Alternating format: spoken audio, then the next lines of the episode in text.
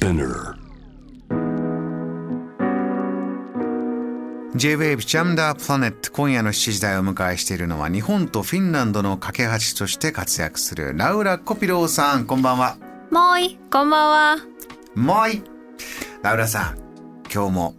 あのいつも通り明るくお元気に登場いただいたんですが実は結構今時差そうですね。あの、火曜日に帰ってきたばっかりで、まだフィンランド時間で生きてます。何時に寝て何時に起きてる感じなんですか？そうですね。まあ、なんか極力日本の時間に合わせたいけど、フィンランドはい今の時間よりマイナス6時間なので、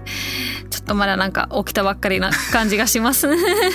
もう本当帰って来たてのそのねもう実感残ったまま今日お話いろいろ伺えるっていうのは我々ありがたいんですが、あのラウラさん今週あのジャム・ザ・プラネットいろいろな場面でこういろいろな方からあの坂本龍一さんのエピソードを伺ったり、まあ、番組でもリスペクトを込めて追悼の、えー意も込めていろいろ楽曲かけてるんですがラウラさんあちらでもこの坂本龍一さんの訃報というのがかなり取り上げられてたんですってね。そうですね。あの、主要のメディアはすべてあの取り上げてくれて、で、あと、あの、まあ、結構、やはりフィンランド人からすると、世界的にも、あの、一番有名な日本の音楽家だったので、あの、大きく、大きく、あの、報道されたんですけれども、なんかあの、その、じ自分としてはあの父がずっと歌ってる曲っていうかあの、ええ。小さい時からずっとあの Yellow Ma- Magic Orchestra の曲を歌ってたのでなんか。こうじ時代が終わった感じというか 結構そうですね多分父的にも大きかったんじゃないかなそこまで YMO の音は 届いてたんですね。そうですか。えーではですね、今日ラウラさんがこの後選んでくれるニュース、えー深く解説いただくの一つ目。北欧最大の新聞ヘルシンギンサノマットより、フィンランドの旗が NATO 本部に掲げられたんだよ。えーこの時、ラウラさんは現地いらっしゃったですね。そうですね。あの、えっと、実は、あの、掲げられた瞬間、多分日本に着いた頃だったんですけれども。どはいそうですね。あの、フィンランドのハービスト外相が今週の火曜日に、アメリカのブリンケン国務長官に、この、あの、加盟の文書を渡したんですけれども、それで、フィンランドが正式に NATO の31カ国目になりました。で、あの、はい。で、あの、NATO の、あの、ええっと、事務総長のスストーンベリーが、あの、が、その、まあ、外相会議の前に、はい数時間後にはフィンランドは、まあ、NATO に加盟するっていうのと、すごく歓迎してます。なので、歴史的な日だと述べました。これはあの実務的なことを伺いたいんですがこの日を節目にどういう状況になるんですか？フィンランドというのは。あの、加盟国になるので、あの、その、集集団あの的自衛権がフィンランドにも適用されます。えー何か有事があれば、えーフィンランドももちろんその、まあ、防衛守ってもらえるということにもなるし他であれば自分たちもそこに、そ一緒に守りに行くよと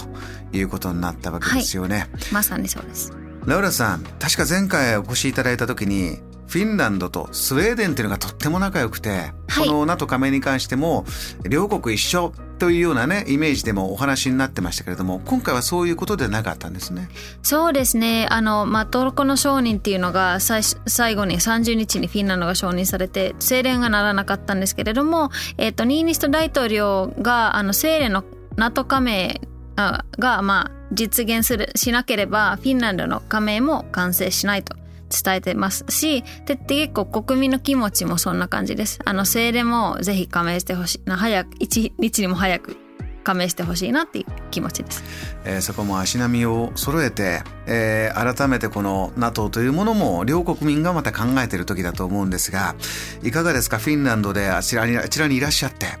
こうどんな会話があったどんな反応があったどんな印象を持ちました？そうですね。安心しましたとかほっとしましたってやっぱりあのし署名さあのしそのあの承認されるか結構緊張感があったのでやっと。でまあ今の世界的秩序を見るとやっぱり NATO に加盟してないと結構不安だったりするので今まで確かに、まあ、中立という方針は歴史は長いんですけど今の瞬間は入ってた方がいいっていうのでほっとしましたっていう人が多かったです。この中立という歴史もあったというところでこの辺りラウラさんにあの基本的なところを教えていただきたいんですが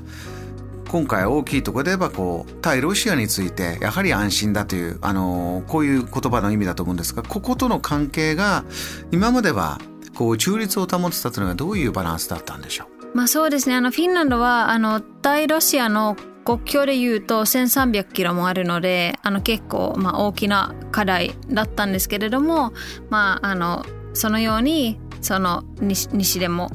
東でもないっていうような方針だったんですね。ただまあフィンランドはもちろん EU には加盟してますのでそういった意味では、あの西だったと思うんですよね。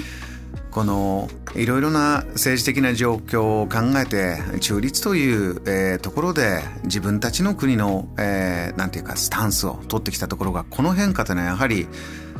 歴史的な日だと。あの NATO 事務総長もおっしゃってますけれどもフィンランドにとってもそういったインパクトのある出来事ですか？そうですね。あの去年のウクライナの侵攻の時点であのそのその前にこう調査をした時にフィンランド人の実はあの3割以下があの NATO 加盟に賛成って言っててで今明らかにみんな賛成してるので結構1年ですごい変わったんですよね。で結構これはフィンランドらしいなと思ってるんですけど、えー、あの何か変化があって今動か動いた方がいいってなった時にフィンランド人が結構一体になって動くんですよね。それが1917年の独立だったもそうだったしあの1995年の EU の加盟もそうだったんですけど今はこの判断が賢明な判断なのでみんなで一体になってやりましょうっていうのが今回もすごくあのまさにそんな感じだったのでなんかフィンランドらしい行動だなと思いました。ラウラさんこの1年でね大きく変化してきてどんどん一つに意見が、えー、修練されていったこれ例えばどういうふうにフィンランドの暮らしてる方っていうのはこう意見を結構積極的にこういうことを例えば食卓なりお友達とカフェなりで話していくのかどんなふうにこう考え方を皆さんでこう交換してこういうふうにつなげていくんですか？そうですね。あの結構フィンランドの教育で自分の考え方をしっかりあの持ちましょうっていうのが教えられるのでそそこは一つとあとやっぱり、まあ、若者の投票率がそれでも下がってきちゃってるのであの学校で模擬選挙があったりとかあとあのその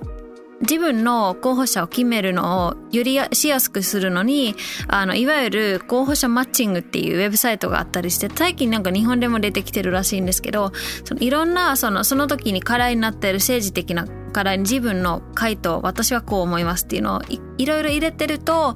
あのあなたにとってはこの候補者がいいのではないかみたいなのが出てくるんだけどそれがなんか若者専用のもあったりしますね。そういうことを日本でも最近ねそういうもの増えてきましたけど以前からやってることでこういう大きなイシューがあっても自分はこう思うかなというのをパッと、えー、考えたり、えー、考えを進めていくこういう習慣がついてるということなんですそうですね。JAM The Planet